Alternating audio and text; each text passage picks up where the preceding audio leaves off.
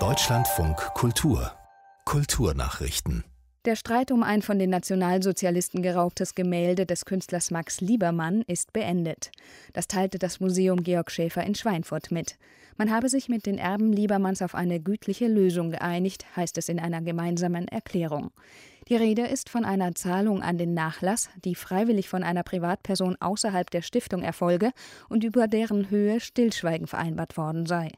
Damit kann das Porträt von Liebermanns Frau Martha dauerhaft in der Sammlung bleiben.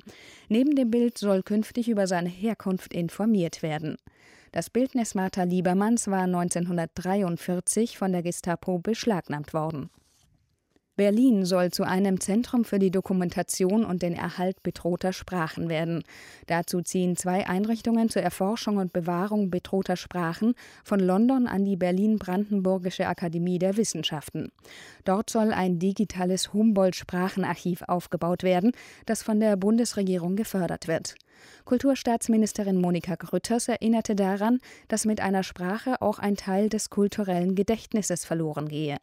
Eine der beteiligten Forscherinnen, Mandana Seifedinipur, schätzt, dass in den nächsten 300 Jahren rund die Hälfte der Sprachen auf der Erde ausstirbt. Das sind alles orale Sprachen, das heißt, sie sind nicht verschriftlicht. Von den Sprachen existiert vielleicht irgendwo mal eine Grammatik, die von einem Missionar geschrieben worden ist, aber es gibt keine Aufnahmen zu den Sprachen. Und vor 20 Jahren haben wir angefangen mit dieser Arbeit mit den Gemeinschaften und mit Wissenschaftlern, Nachwuchswissenschaftlern dafür zu sorgen, dass man diese Sprachen und das Wissen, das darin inkludiert ist, aufnimmt und wenigstens bewahrt.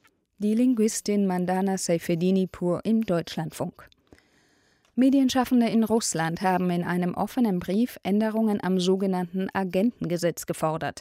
Der Brief ist an den russischen Präsidenten Wladimir Putin, seinen Sprecher und an den Justizminister adressiert. Hintergrund des Protests ist die Einstufung des unabhängigen TV-Senders Dost als ausländischer Agent.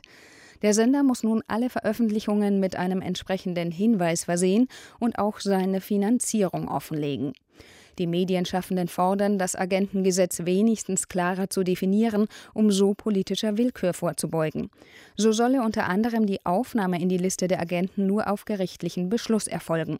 Bisher entscheidet alleine das Justizministerium. Die Frankfurter Buchmesse darf nach gegenwärtigem Stand im Oktober täglich 25.000 Besucherinnen und Besucher empfangen. Dafür liegt laut den Veranstaltern eine Sondergenehmigung vor. Demnach gilt die 3G-Regelung. Einlass gibt es nur für Geimpfte, Genesene und alle anderen brauchen einen aktuellen negativen Test.